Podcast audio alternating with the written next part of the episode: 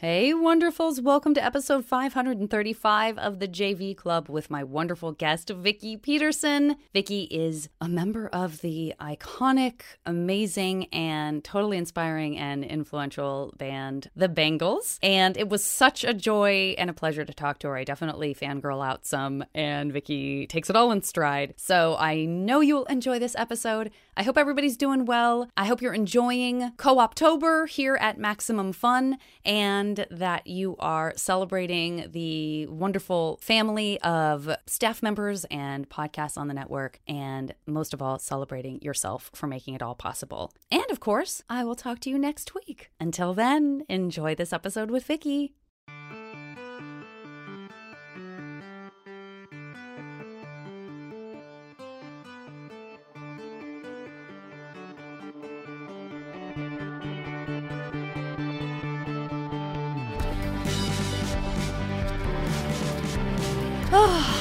I'm so glad we got to do this. I know we're taking we're taking, taking breath. breath. Um, where are you? Are you in LA? I'm I'm in uh, Brooklyn, New York.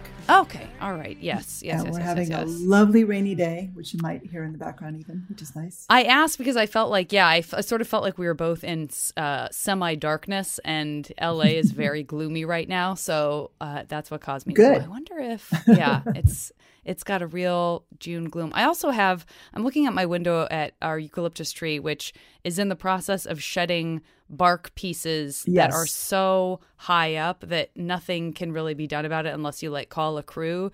But they're very spooky, and I'm feeling like maybe they'll stay in place for Halloween because right now they they do they sort of look like ghostly specters sort of dripping That's off the tree in this like weird way. The best. Uh, yeah, we have sycamore trees on our property too, and it's just they're so fun to watch change like that. Yeah, they go through a lot of phases, but a lot of it ends up in just a lot of mess at the bottom of the tree. True. we suffer for their beauty. we suffer for their beauty. Thank you. That that puts it into a, a, perspective that is much more pleasant than like there's just so much trash, trash, trash, trash, all just organic trash. trash That's not a good perspective. Not a good perspective. Um, are you a Halloween person? Do you kind of get into that very much, yes, and yeah. especially in Los Angeles, which is usually very dusty. Although I know you all have had yeah. more of a wet year um, in yes. a few months, and I think you're even getting more rain this we'll weekend. I think, oh, it's so great, thank God. Yeah, but um, yeah, we do this thing where we just stop dusting around September 12th. Because then we get instant cobwebs. Permission. Yeah, it's just you know, it's decorating. Uh, we call it decorating. That's very smart. That's Thank very you. smart. And do you, are you you're in Brooklyn? Do you have are you in an environment in which trick or treaters uh, can get to you, or is it less like walk? They up? could. It's not super walk. What we normally do, and uh, we had the Avenue like it's a block and a half away, and uh, and they open the shops, and so kids usually do a trick or treating thing oh, there. That's great. And they actually yeah. have this thing. It's very cute called the Ragamuffin Parade, where all the kids mm-hmm. dress, dress up, and then they go trick or treating store to store. Oh yeah, this is it's that's adorable. Cute. Yeah, that it is deadly cute. Deadly cute.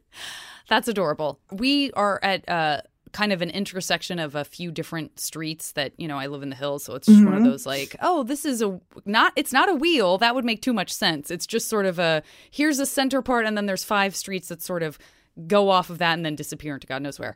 Um, but it's a it's kind of a meeting point for families on this like organized Halloween walk that happens uh, where they they shut down some of the streets so brilliant. that kids can actually walk and not get hit because we don't have sidewalks. Um, so there's this there's a sort of like focus point where a huge gang of kids and parents will kind of gather in front of our house and it's oh, and then fun. and then people so but then we started to feel the pressure of like well this is people are taking like oh they run into neighbors and then they want to take pictures with their kids. So we felt like the pressure of wanting to have there be a good photo backdrop for oh parents. yeah you you have a responsibility now. Yeah so we've, we've we're deep. We're in super deep and uh but it's really fun it's really fun but the, then we spend so much time focusing on that that it's one of those like the hour before the Halloween walk starts, we're like, what are we going to dress up as? Oh. So there's just a lot of slapdash. like, I found my old vampire teeth, but I guess I'll wear it with a leisure suit. I don't know.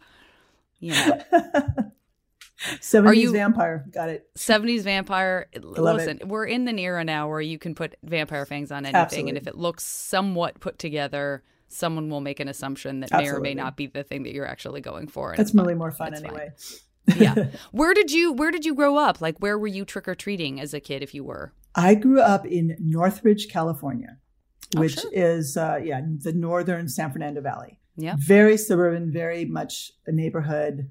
Trick or treating was a big deal, and uh, yeah. yeah, from from the earliest memories, of course, we would be dressing up as a here's an old word, a hobo. uh-huh. no, totally. Which my parents were from the 50s. Totally. We were hobos. Um, yeah. Or um, my dad, who's kind of a brilliant engineer, made a very elaborate halo for me one year out of Ooh. Cardboard that he spray painted gold, but it looked really good. And there was sort of a wire apparatus to hold it over, yeah. over me. So it actually suspended over my head.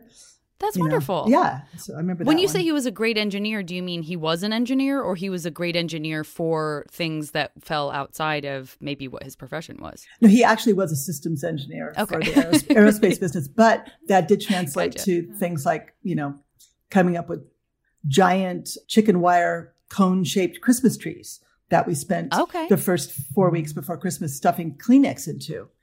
Oh. Lit from oh. lit from inside. It was the family tradition for it was so weird.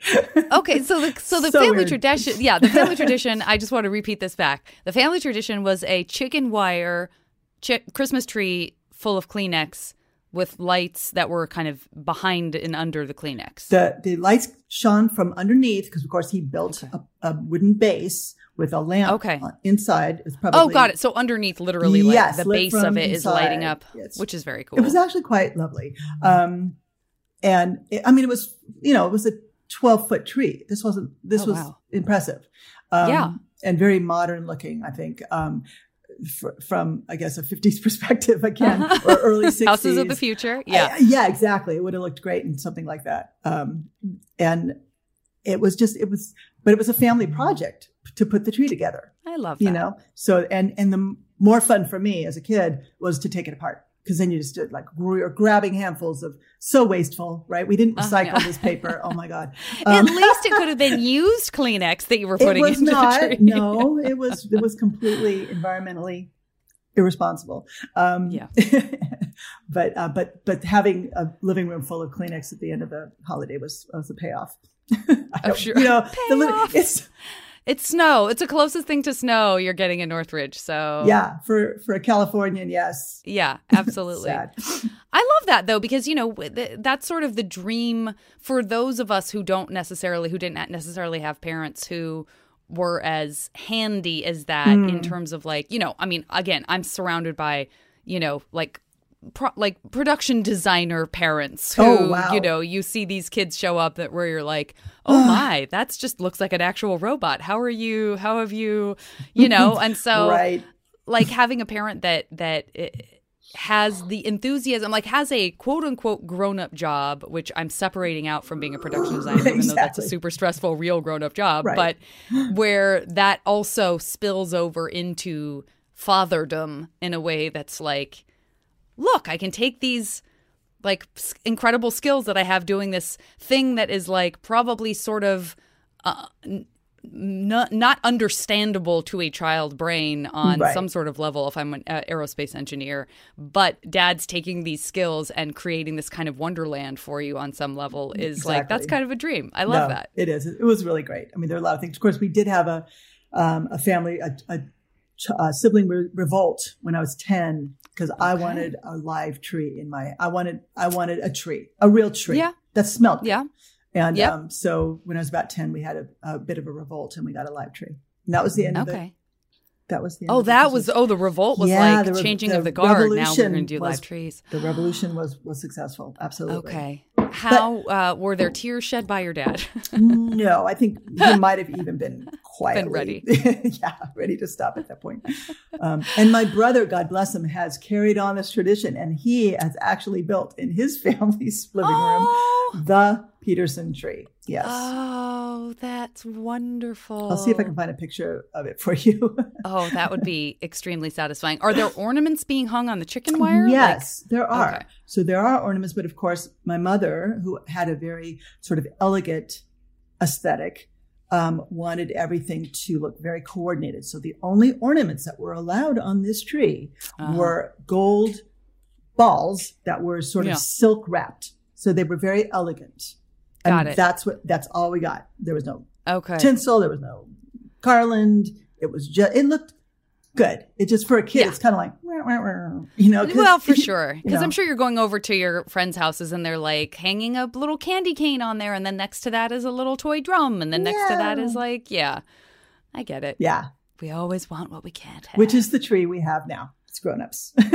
yes, we, yes, the, yes, tree yes. we put up in our house is definitely that tree, and it has a, uh, a vintage 1940s star at the top that that my husband John has searched high and low on the internet to to replicate the star that was on his childhood trees. So. Yeah, those things. I mean, it, that really is.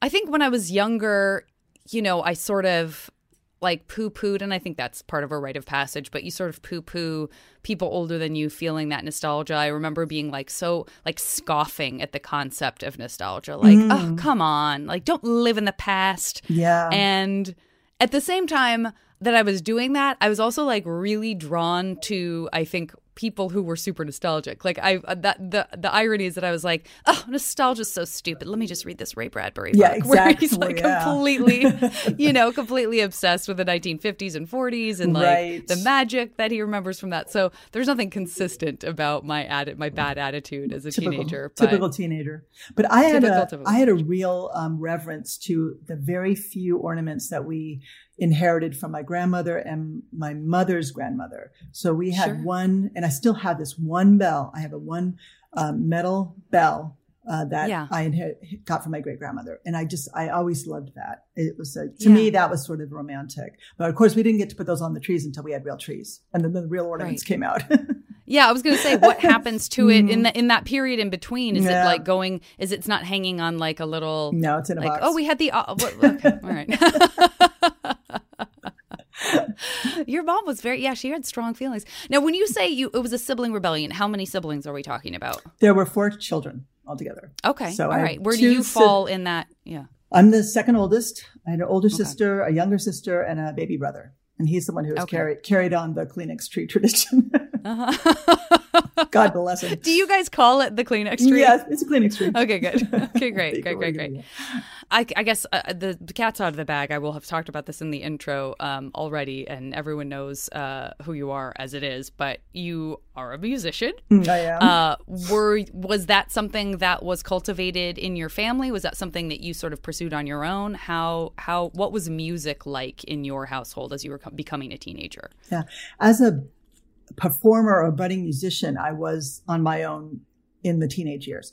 However, I was surrounded by music because my older sister, God bless her, she had the record collection of the gods. I mean, she spent yeah. every cent she got from babysitting or whatever she did on on vinyl, and so she yeah. had a 45 collection that was just great. And uh, so, of course, I stole all her records, and and uh, and um, our our dad, the engineer of the Kleenex tree, was a, a, music aficionado and he listened to everything from jazz to uh, top 40 radio at the time which was you know was king in our household and yeah. uh, and uh, and classical you know when he wanted to chill out he put on his state of the art headphones because of course he was an audiophile as well and oh, sure. Uh, of course and uh, and kind of just relaxed and listened to classical music so it was just always um, sort of a, a, it was a it was a touchstone in the in the house. It was constantly playing. We were working outside, and we were a family who did chores on the weekends. Um, yeah. But we had the radio with us all the time, and so yeah. Top Forty Radio was the soundtrack. And to my mother, God bless her, uh, she liked she liked music, but she was sort of like, "Do we have to have the Beatles twenty four seven? Do we have to do this? Do I have to listen to this all day, all night?" Uh, yeah. Yes, you do.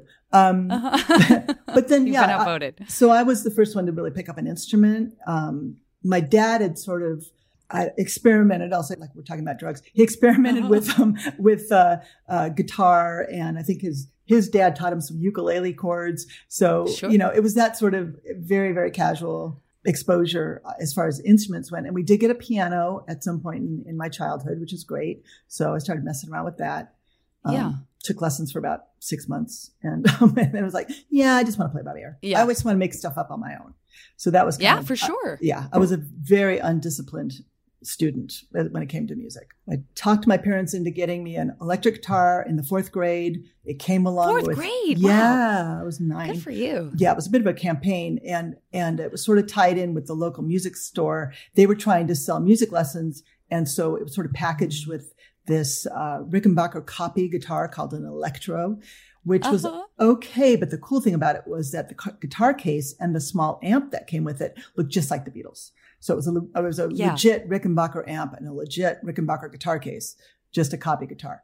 But but it was good enough for me. I was good. That's good packaging. Yeah, but also smart. like, I mean, you you how many girls, if I may, were nine years old going, "Give me that electric guitar." I don't know. Like that feels unusual. I knew one, and that was my best friend at the time, Angela. And she and I came together on this campaign that we're going to do this.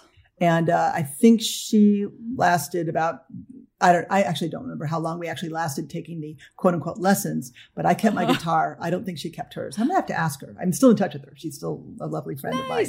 So yeah, I have to ask her. She still has her guitar.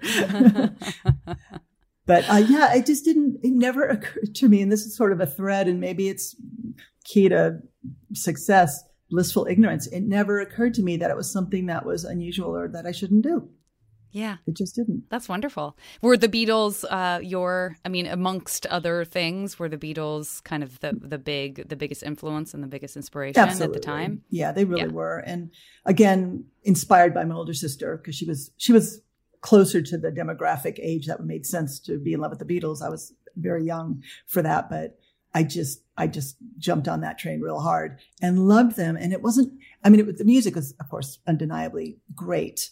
Um, but it was also their their personality and their what we would in the 21st century call their branding, um, uh-huh. meaning that they were, and it was because it was, I think it was absolutely true that they were friends and they were friends first. They came together yeah. as pals, and um, and so they were a, a, unit. They were a group that, and that really uh, that drew me to them. That that sort of um, that structure, that approach to making music. And so that's why I think I always started seeking out partners, even, you know, yeah. after I went through a brief, you know, I'm Carole King, I'm Joni Mitchell phase. But then, yes, of course, as we, as we, as we must do. As we must. Yeah, absolutely. I, Bonnie was, Ray, I you know. definitely did. Yeah, absolutely. No, but I mean, again, like, I, not to put, you know, I'm not going to like dr- drill down too deep into this because I think you're right. It's like, it's, it's, if it's as simple as you loved what you saw you loved the music and you felt inspired to be that again i just i just love that because i think you know this if if you had to put a face on the messaging of what the beatles branding was for as many of us understand it when we when we look at footage and when we enjoy the music but we we understand beatlemania. We understand the idea that it was like very hetero in terms of like what the media is showing. It's like very mm-hmm. heteronormative totally normal for the very, time. Very, very and continues to be, but like, mm-hmm. you know, mm-hmm. very, but and very like girls screaming and crying and having this, you know, very emotional response mm-hmm. and enthusiastic response, which also makes total sense and which also continues to happen with boy bands. Absolutely. Um, which I think I was sort of in denial about. About like I was like, ah, it, you know, this was like Stupid. maybe ten years ago, but I was like, oh, this is you know, I don't know that I don't know that people are like screaming and crying anymore. That feels like maybe it was like a time in history where, you know, television was like it just was a bigger deal to be a celebrity. Like I thought all of that and then I was staying at a hotel in New York where one of the boy bands, I can't remember what it who it is, was probably like BTS or something, something. degrees. Yeah. yeah. It wasn't yeah. even BTS. It was oh, like 96 but degrees. It was okay. 96 probably. degrees, yeah, something like that. And I and I did not know why there was like, you know, caution tape and a bunch of young women and then I saw someone get out of a car and go in, and they were all sobbing. Mm-hmm. And I mm-hmm. thought, well, that was a lot of hubris on my part to just think like, oh yeah, I think we've got it together now. That yeah, we're above you know. I'm like, no, there was everyone was having the exact. I might as well have been looking at Beatles footage, you know. Absolutely. Um, but that you were like no i want to be that yes like i want to i want to have the experience of being inside of that story instead of being on the outside looking, looking in and in. sort of enjoying the fairy tale-ness of being a fan mm-hmm, you know what i mm-hmm, mean mm-hmm. not that you couldn't do both no but... and you can do both and i think I, and i think you could ask any musician, and including the boy bands, that um, that they were fans too. You know that yes. they that it has to start there. But yes, yeah, I I was more interested in being the guy on stage than the girl in the audience. And yeah, uh, yeah that's just kind of although you know absolutely huge fan. Whatever. I never saw the Beatles perform live. Um, you know, I never saw a lot of my quote unquote heroes perform live. It just didn't. I don't, I, you know, I was too young to see the Beatles, but, but, um, right. you know, but there are a lot of people later in my life who I just never, I did see George Harrison and I did see Paul McCartney. So there you go. Nice. And, I, and I've met Paul, um, which is great, but, um, very uh, cool. Very cool. Extremely cool. But again, and when I met him, I wasn't, I didn't fan out because it was on a very much of a, a it wasn't that environment. It was a, you know, at, at the uh, Liverpool Institute of Performing Arts. And I was there to represent the Bangles because we were being made companions, kind of like having an honorary degree, that sort of thing. And Paul was there because he founded, co-founded the, the institution. So it was sort of like on a different level I of meeting somebody. No, but that's the again. I hate insane. to like just keep. I'm not. I mean, I'm not trying to like you know gild your youth in any way, shape, or form that that that, that makes it unrealistic. But I I love. First of all, I just want to say quickly, as an only child, the the the sort of trope of like the older sibling who mm. has the mm. amazing record collection mm-hmm. is also the dream. It's like if I'm gonna have an older sibling, the idea of them having the best music is just like I Absolutely. love that so much. Um, and then also, yeah, this idea of you know, like it just feels it feels so lovely to be a fan of someone and then get to meet them on a on terms that make sense for both of you that you know feel more peer oriented than like I'm a I'm a person who loves you like every other person yeah, loves yeah. you and yeah, exactly. you know and that's fine and good but how cool to be able to you know have a conversation that's a little bit more nuanced yeah that, it, it was yeah it was it was pretty fantastic i mean I, if you had told you know 15 year old me that that was going to happen i'd be I don't know. Maybe I had enough hubris to go. Well, of course it will. Um, yeah. the other half, the other half of me would be losing it completely. right. I would love to hear about your uh, your Carole King, uh, Joni Mitchell mm. phase. If is that where because that also feels very sort of like going into. I mean, were you rolling into your teenage years, like writing, you know, f- touchy feely music? Mm. And by the way, mm. I worship both of those women, As so I'm not you know yeah. minimizing it at all. But. Well, yeah, and and um, I I probably, even though I, I won't say I was a, a, a super deep diver fan of of Joni Mitchell's. I have a couple of albums of hers that I worshipped completely. Um, yeah. But her style of songwriting in in uh, the sort of more confessional lyrics, the very personal connection with the music, and the way she approached guitar, which was extremely unorthodox. I mean, there were you know there's famous stories of you know boy musicians. yeah.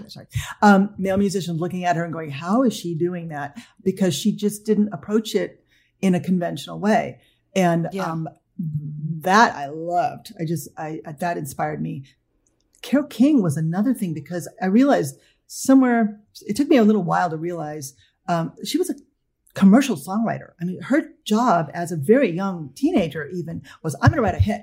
I'm going to write a hit. I don't yeah. care who it's for. I'm going to write a hit song and I'll write a hit song yeah. today. And tomorrow I'm going to write another hit song.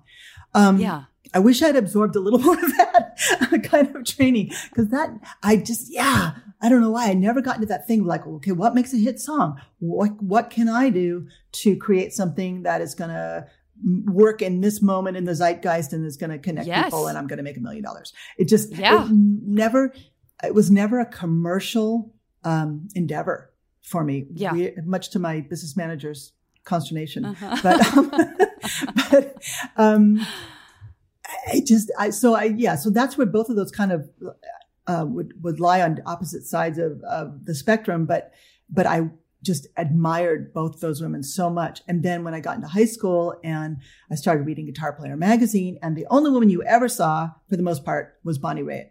Um, yeah. There were a few other great female guitarist, but I just really remember Bonnie and because she was a slide player and a blues player, and that was really outside of of my you know venue at that moment. But I just thought she was insanely and great, just yeah, just oh so great.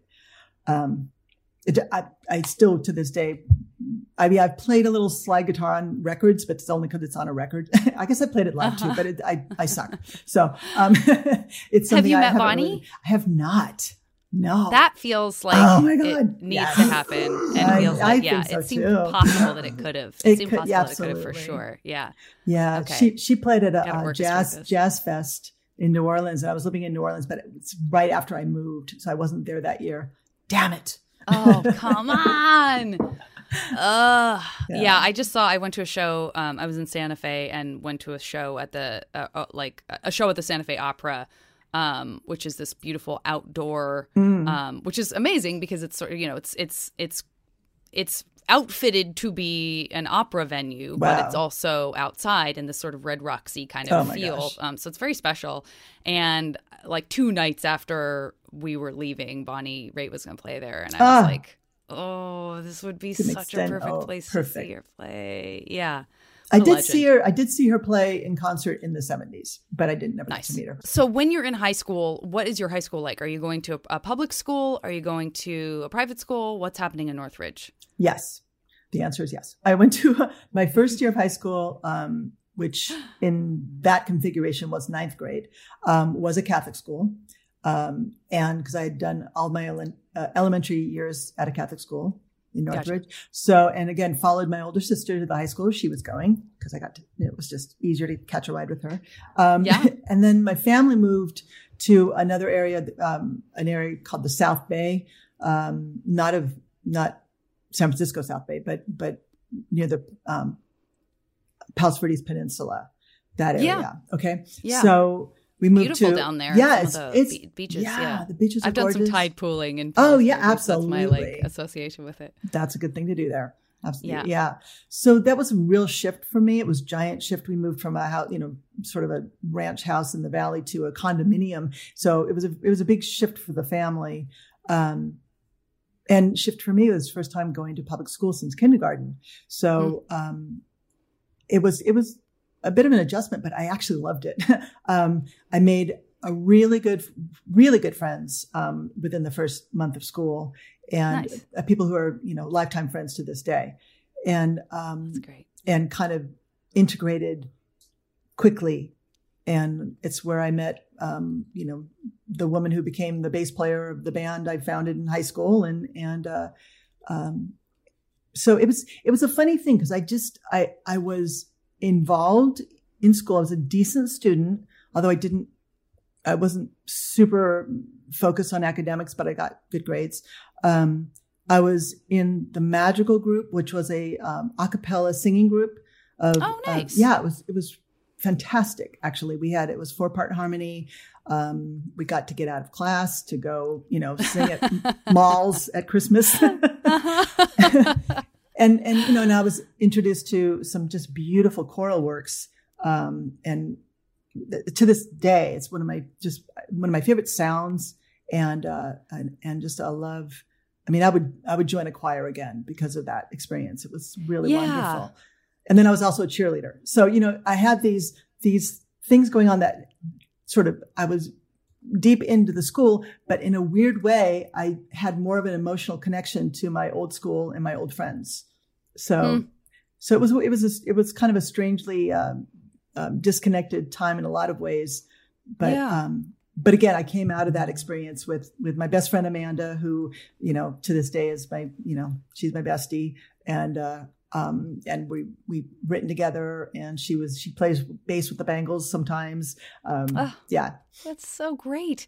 Well, that is such a and and you know with that sort of the cliche about the Los Angeles area is that you know people you're like well I'm not moving out of the LA area, but the difference between Northridge and. Rancho Palos Verdes is yeah. like you you moved you moved away. Yeah. I, oh yeah, completely. Like, do you know what I mean? Like, it doesn't. I I imagine that it didn't feel like you were as cl- close, which isn't even that close, but as close as you were compared to someone who's like, well, it's not like you moved to Wisconsin. It kind of is. You know what I mean? But like, it kind of is. it kind of is, actually. Yeah. it kind of is. Yeah. Especially in that point in your life. And, you know, when like as a teenager, for so many of us, our, our lives really are, for the most part, what's right around us. Mm-hmm. Um, but then you have this like you know this connection to people that you grew up with and that you loved and that's hard. That's a hard time to move. It, it is a hard time to move and it's um and and you don't have uh, mobility or, or, or, freedom unless um, until you're lucky enough to have a driver's license in your car. You know i yeah. had a driver's license but no access to a car for a long time. Right. And yeah. um and so my my dear friends from elementary school i i definitely fell outside of their circle. They all went to high school together. Some of them went to sure. college together. Um, I'm still in touch with a lot of them, and it's kind of a fantastic circle of, of women. Um, and two of them are still very, very close friends of mine. Um, you know, and, and we're kind of spread all over the country now. Um, but that. you know, it's really it's it's important. Those kinds of ooh, those those friendship threads that that weave through your whole life. I mean, there's nothing more precious than that in a lot yeah. of ways. I mean, those are the relationships we've chosen. Yeah. And and yeah. as one of my friends um, put it uh, just a few years ago, she said, "We knew each other before boyfriends, before jobs, before you know professional lives, um, and we knew yeah. our most essential selves." And I think that's really true.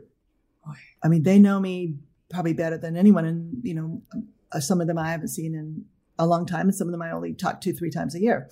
So yeah, no, but you're right. And those those touch points are it's also like a great way of checking in with yourself because I think you know, I think there are people who find through their course in life that they that you know people talk about like sort of falling back into the personality or character of like this is who I am in my family mm-hmm. but it's mm-hmm. actually very different than who I am in my work or whatever and I I think from at least for me personally, knowing that my friends who knew me when I was a child are like, "Yep, that's still Janet." Like that's that's very comforting to me. It's a, it's a touch point to be like, "Oh, I'm not an asshole." Like I didn't yeah. become, you know, or I was always an asshole yeah. and I like assholes. But either way, like I'm not betraying some core part of myself in favor of something else that's like, you know, more commercial or more right, you know, right. Uh, different like value than than like my true person. You right. Know? You haven't recreated yourself to a huge degree. Yeah, exactly. And just to, and I want to get into this um, mash game that I can't remember if I warned you we would play or not, but um, um, but I think that is like the, uh, this consistency of hearing about again you know you started playing it sounds like you started uh, your band in high school mm-hmm. was that all women or was that a mix at that time um, it started out all women. It turned out which is my my friend Amanda and me. Um, yeah. We were going to be Simon and Garfunkel, and then we decided, right. hmm, maybe we need a bass player. Okay, um, and so, uh, and then we brought in another girlfriend, and then, you know how this happens. One of us gets a boyfriend, and it was uh-huh. me, and it was me. Uh-huh. Damn it! Anyone else blows yeah. everything up. Uh-huh. So all of a sudden now the boyfriend's got to be in the band, um, yes, and and we yes. had a hard time finding a female drummer actually, and we really did yeah. actually want to be all women um, because that just seemed more fun, like a gang. You know, yeah. that seemed the most fun. Um, and we we had so we had a, a boy drummer for a while. Finally, kicked him out pretty fast. Um, we auditioned a couple of girls, but never really found someone. And it really wasn't until Amanda brilliantly said, "Well, what about Debbie?" Now, Debbie's my sister. She's my little sister. To me, she's my little oh, sister. Yeah, yeah, yeah, yeah. I'm like, Debbie, what? Uh, she's always kind of hanging around. Yeah. I mean, she plays really good air guitar. Um, yeah. She, and I realized that she's, you know, when we're listening to music together, she was always whatever instrument she chose that moment. She plays really good air bass. She played really good air drums. Uh-huh. I'm kind of like, wait a second. I love this. Hang on a second. And so we literally went to um, a rehearsal space. We had we we were friends with these guys who were in a band who played a lot of um, what then was was known as casuals, in, in, that they played a lot of high school dances. They played a lot of sure. you know, community centers. They were good. They were actually good. Yeah, um, yeah. We, we, were not, um, but, we, but for whatever reason they thought we were cute. So we we hung around these probably because you were really cute. We were cute. What are you gonna do? Uh-huh. We were uh-huh. cute. Um, we tried, and um, so we went to their rehearsal space and sat Debbie at a drum kit, and their drummer kind of got behind her and said, like, "Here, go like this, okay?" Do do do do, and she goes, "Yeah." Do do do do, and he goes, "Okay, cool." Now go like this. Do do do do. She goes, do do do do, and so everything she, he did, she echoed immediately, And then we said, well, let's try a song. We played a song with her. She had never played drums before in her life. Yeah. and um, yeah, we played um, we played Heat Wave, the old 60s song Heat Wave. Yeah, yeah, and, sure. Um, yeah, and she nailed it. And so on our drive back, Amanda and I were like, well, she's in the band, you know, and and how about that? And the yeah. boyfriend says, well, let's let her practice for about six months and then we'll see. And I said, yeah, you're out. She's in. so that's kind of what happened. that's so cool. I mean, that, yeah, I, the, the, I, obviously I knew a, some of that just from, you know, you. What's? Uh, yeah. Being in the Bangles. Um, but, but the idea of like sort of a, a, a long term accidental audition mm-hmm. process just through air instruments Absolutely. the most adorable thing I've ever heard. Like, she does have good air bass instincts. really good air bass. but that's, I mean, even just like, especially with percussion, I think my dad's a drummer mm-hmm. and, um, I very much inherited whether you don't know like at a certain point you're like I don't know if this is genetic or if this is behavioral or or both but that is a man who again had awesome has awesome taste in music and but is just cannot not tap on something yeah. when music is playing. Like it's just going to yeah. happen. Right. And that I fully inherited that. Like I'm sure oh, it's very irritating, but you know, that's just, uh, but I ended up, ta- you know, doing guitar and bass, but I go. kind of wish that I had played the drums, it's but that was late. like, it's not too it's, late. I guess it's. I guess it's not too late. it's not too late. I say with a dislocated pinky. I know. I was just going to uh, ask you about bongoing that. kind of hard. Ugh, yeah, no bongos for you. Pinky. Oh man. Um, you can still hold but, the stick. But, I think. yeah, but I, I don't know. For me, I mean, I think that's something that that that is I, I, to me that's something that I admire in part because coming like I ended up sort of in terms of like performing um, I sort of walked away from music stuff that was just for fun in San Francisco when I lived there and ended up getting roped into to sketch comedy and improv mm. and stuff. But that is another place in which it's sort of ma- accidentally or purposefully male dominated. And so it's much more likely to be especially in you know the early aughts to be the girl in a right. group of guys um, yeah. The state being maybe the most funny example of that. All of those are guys I know, uh, but like Kerri Kenney, you know, it's yeah. not just I was I was the one girl in a group of four, and then she's like the one girl in a group of like ten, oh, which God. feels like well, if you want the you want a picture of what comedy looks like, Th- that's kind of it, it, right? You wow. know, but uh, but and so I think for me, just hearing about you talking about this, you know, feeling pulled to create this environment in which it is like talented women having fun together and doing this thing. I've just I'm just such an admirer of that. And yeah. I think that was something that, you know, a few years after you were done being a teenager, people still talked about with the Bangles, mm-hmm, which was absolutely, you know, this is not a this is not the girl band version of a boy band. This is not no. an assemblage of cute girls no. who kind of aren't musicians, but you can see the Hollywood machine behind it. It's like, right. no, these are fucking great musicians. Yeah. Like, and and that that's possible. And I think I'm sure you've spent your career hearing women say thank you for showing me that this is like badass and mm. super fun and you guys mm-hmm. seem like you're having a great time all the stuff that you described about seeing in the beatles yeah i think i i certainly saw as you know a girl who wanted to be cool and loved music and you know i just think that's i think that's a huge legacy yeah i love i love hearing from you know young women girls even who just say you know that they picked up a guitar because of me or or you know or they started yeah. playing drums because of us and, yeah. Uh, yeah, and it, it, really was a, a, through line from that that moment we had Debbie, and it was Amanda and Debbie and I.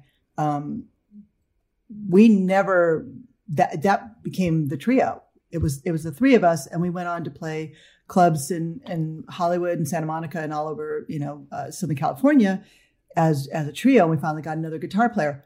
We really wanted a woman when we you know chose that guitar sure. player you know and then then when that those two when amanda and, and lynn both uh, left the band for various reasons um, that's when debbie and i met susanna. But at that point it was still um, it was just very much the it, it, was the desire to keep it in that way because of the feeling of because we had played with males before and and know how that changes the dynamic. You know for some people that works great. Totally get it. Yeah. And yes. it really you know you do what you do what works for you, whatever it is. It's going to be right. You know, you do the best that you can possibly get. But we wanted, I wanted that feeling of of you know a, a gang and and a girl gang. Love that. And it was just uh, yeah, and it was it was just um, and that, that's what it became from you know the trio, you know, to then becoming the Bangs, which was our first yeah. iteration.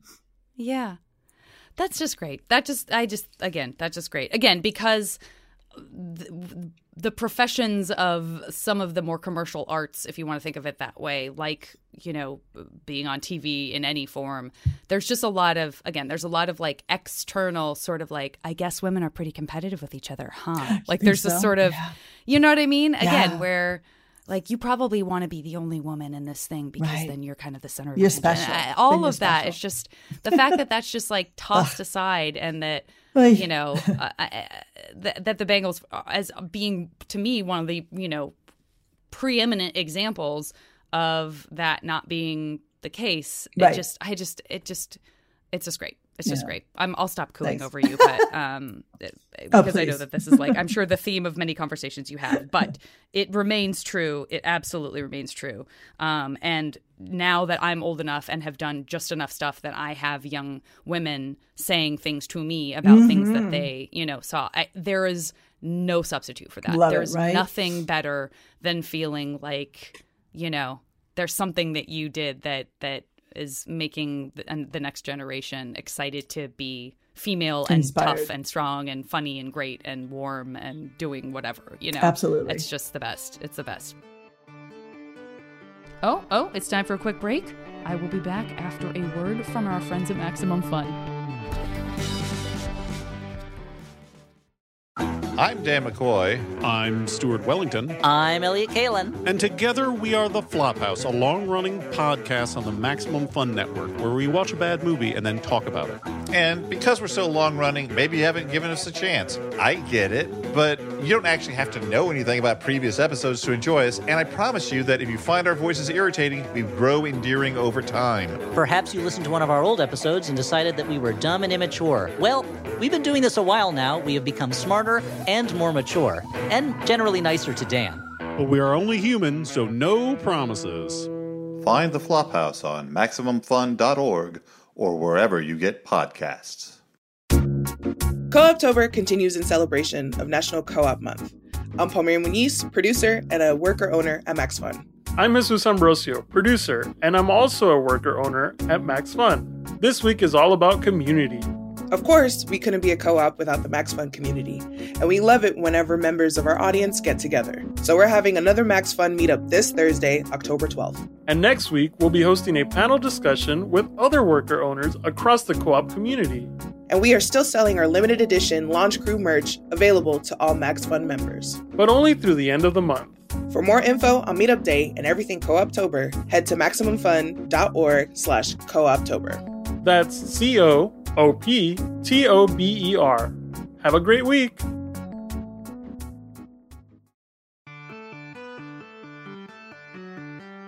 I'm going to play this MASH game with you. I don't know if you've ever played MASH. It stands for Mansion, Apartment, Shack, and House. Um, it remains a game that people play. Uh, I would say it, there's a, probably a good mix of, of genders who play this, but um, when I was a kid, it was probably more a thing that girls play. There was just okay. a lot of like, uh, and so what it is is I'm going to be creating this alternate universe life for you. Great. And there's going to be a lot of uh, fantasy come alive that's going to be going on here. And so all you have to do is just give me three off the cuff answers, knowing that those could change tomorrow because it's the way that you're feeling right now. So, okay. for example, maybe some things will are, are are things you've thought about before, and you're like, oh, I know the answer to this, and some of it is like, I don't know, today I feel like this. But I'll I'll start with this as an example. So, three musicians or bands it could be a solo could be one, one person could be a band that um that you would love to collaborate with if time were not an element. Like you can play with the beatles you can mm-hmm. collaborate with bob dylan you can work with you know anybody um, three people that you would love to collaborate with. Hmm, okay. Um, george harrison KT Tunstall Um, Elvis Costello. Okay, perfect. All right, next one is three places in the world, uh, whether you've been there or not, that you love the idea of having another home, mm. and we can sort of teleport you there, so you don't have to worry about like flight time and all that. Okay, stuff. great. Upstate New York. Great. Tuscany. Oh yeah, great. And um, somewhere in Sweden. Will you spend any time there in the winter? Hell yeah. It's just dark all the time. Okay, great. I have. These are the questions. These are the questions. Okay. Um, okay. All right. Next category three foods that in this reality that we live in right now, you can't have a ton of. Now, that could be because you're allergic to it. It mm. could be hmm. because you uh, feel ecologically conflicted about it. It could be because, uh, you know, it's just a lot of sugar, and at some point you start feeling like maybe you're going to die because it's too much sugar. In this alternate reality, all of those things are lifted off the table. Everything oh. is safe, everything is fine, and you can have it. And it could also be something that you had once a long time ago, and you're like, I've never been able to find that that beautiful, you know, sandwich that I had that one time at blah blah blah. So three things I'm giving you access to at the snap of your fingers in perpetuity with zero ramifications. Coffee, chip gelato.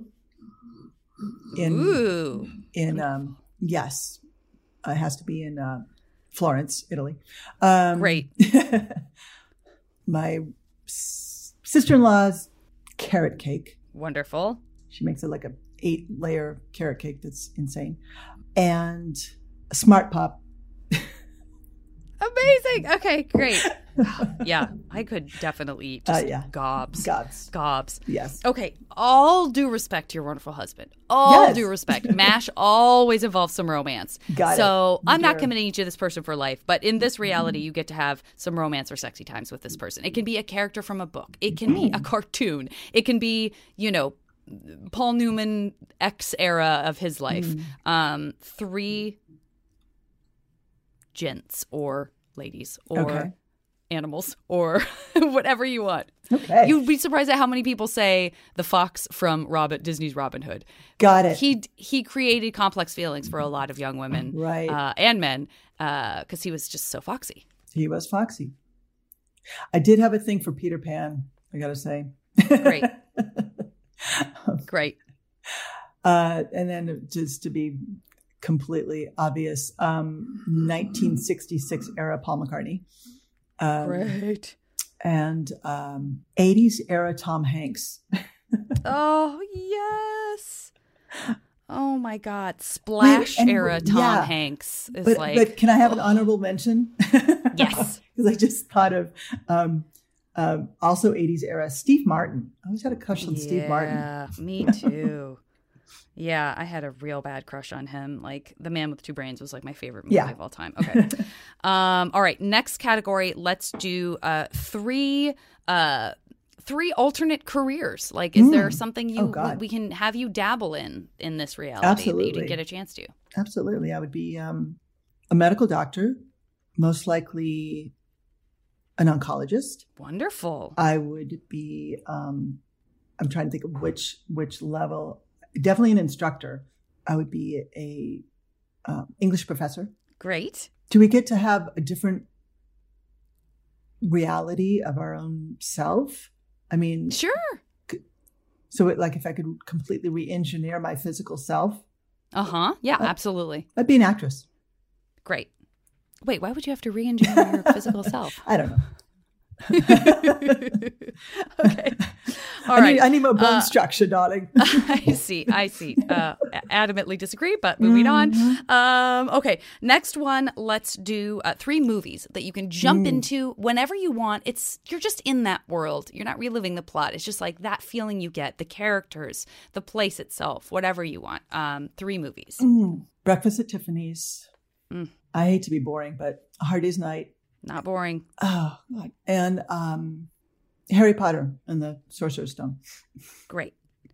Okay, great. All right, next one is um, three songs. And I'm not, I look, I understand you don't want to take credit for someone else's work, but in this alternate mm. reality, those songs will not be written at all if that you did not write them. Oh, so easy. three songs that I'm passing along that's like, oh, you, oh no, actually, no, Vicki wrote A Hard Day's Night, or I, Vicki wrote. So three songs. You get to absolutely. Um, God only knows. Yeah. Um, yeah. Yeah. Bridge of Over Troubled Waters. Mm. I can't even say it. I feel like picking a Taylor Swift song. Shake it off. Great. Great. Shout out to Tay. Okay. and then uh, final category, and this sort of goes, I think, now I, I, we touched on it with the alternate universe professions, but I'm, that made me excited to hear these answers. Three skills mm. that we are sort of downloading into your brain matrix style. Oh, you would please. love to just be like, oh, I woke up and I was like, I could speak all languages Absolutely. or what have you. Absolutely. Three. And that is actually one of them. Um, yeah, fluent in French and Italian. Can I pick both? Absolutely. okay. Or, or, fluent in many eh, language of my choice instantly. Yes flawless memory, even though that could be complicated, but I think I want it yeah. anyway. Um, right. And um, the ability to stay physically healthy in perpetuity. Great. Yes. Yes. Till I yes, drop yes, dead. Yes. Great. All the way up until that last right, moment. Exactly. Last moment. Peak of health. Yeah. I love it. I love it. Okay. Uh, give me a number between one and eight. Seven. Okay, so I'm going to use what I can only be described as the most rudimentary of maths to uh, come up with. You're going to get one thing from each category in this uh, alternate universe uh, wow. Vicki world. And it, while I do that, uh, we can either sit in total silence. That's fine with me. But also, this is your opportunity to uh, talk about anything you want, like to send people to things, mm, uh, yeah. either of your own or other things you're excited about. Where can people find you? All Absolutely. that good stuff. Absolutely. Okay. Well, let me just on the day that we are um, recording this conversation uh, is the day that um, my band with John Cowsill and Bill Mumy, um, we are called the Action Skulls, which I had nothing to do with um, the naming thereof. but, um, but we, we released our third album today. Um, yes. It's, it's streaming only. It's called uh, From a Running Horse. And it's a record that we made actually before the pandemic. Um, and then during the pandemic, we released another record. So this is actually our second, second record, as we like to say. That's um, very funny. Yes. I love that. So, what caused what what made you decide to release the first one, the second one first, and the second one second? The, you mean the third one, third one, second, second one, the second one, third? yeah. yeah, there you go. Thank you for keeping uh, track of that for welcome. me. Um, it, because because during lockdown, Bill Mumy came up with these twelve songs, sent them to John and me. Actually, it was sort of unintentional, but we just started recording vocals all over them, just like just just hemorrhaging vocals all over these songs and then sent so them back cool. to him kind of as a joke and he said let's put this out like now so without yes. any further ado we released that to the interwebs and then um, meanwhile we had this other record that we'd been kind of sitting on because we weren't sure it was really finished and we ended up adding another song to it and that sort of thing so we were still kind of messing with it and it wasn't until uh, this year that we said, okay, let's just get this out there too. So, yeah. Got it. So that's happening. Well, that makes sense. That's exciting. We have other things going on. Um, John Cowsill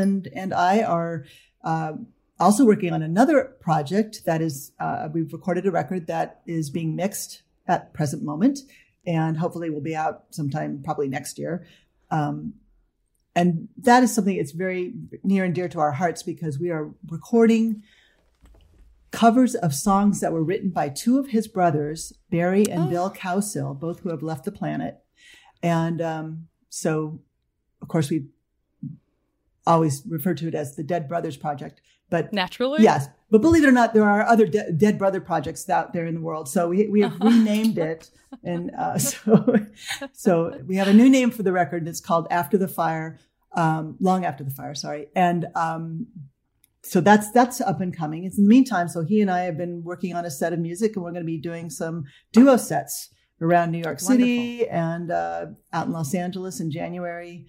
So there's a lot going on, and then I'm also working on a project with the aforementioned best friend Amanda from high school, and she and I are telling some tales from our our long, long, long lived uh, friendship, and um, so we're working on a project that may. Uh, evolve into a book. So oh, that's something that we're working wonderful. on right now. Yeah. Oh my so, gosh. Yeah, it all just sounds so joyful to me. And it like is. Such a wonderful, that's wonderful. That's what we need. That's yes. what we need. Um, uh, okay, folks, that's a, that's a, a, a very, very awesome laundry list of amazing things that everybody needs to keep track of and um, pursue and enjoy and celebrate uh, Vicki's. I would like to celebrate your MASH uh, alternate universe okay. world should I it's feeling notes? Real notes. solid to me. It's okay. feeling real solid. There's some good stuff going on here. Um, I, I don't want to say it's like I mean, it's look. I'm just gonna say it. It's very erudite. Like there's just hmm. a lot of like like there's just a lot of intellect happening. There's a lot of art happening. Um, that doesn't mean that it can't also be playful. But uh, in a moment, I think you'll see kind of where where I'm going with this. Um, for example, not only are you a revered English professor, yes, of course, but you are also fluent in just whatever language you want, certainly including French and Italian.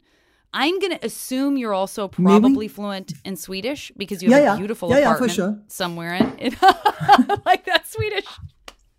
Also, you don't. That's you picked a country where everyone speaks English better than we do anyway. But yes, they do.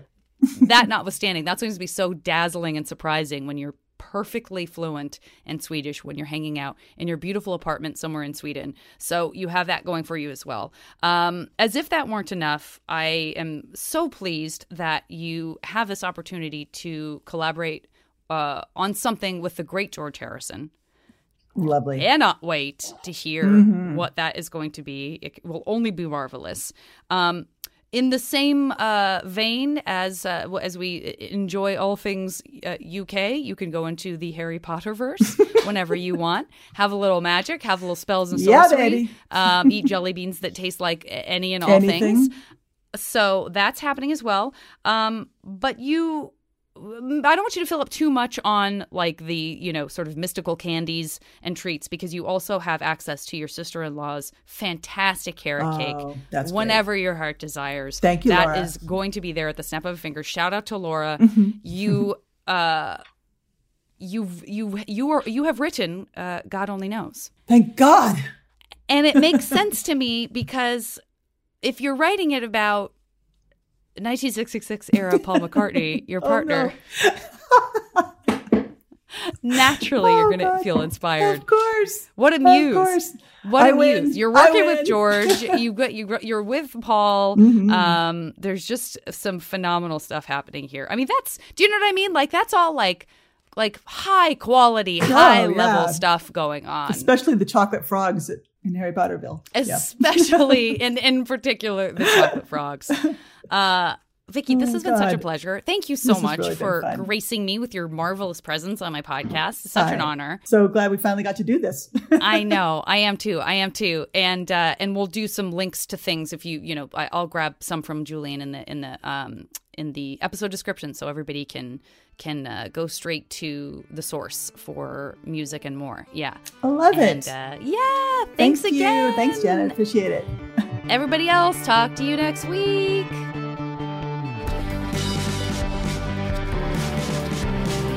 The show is recorded by me and edited by Julian Burrell. And as always, the JV Club theme song is Back Before We Were Brittle by the amazing Say Hi. Hey, remember when we could save kittens from trees?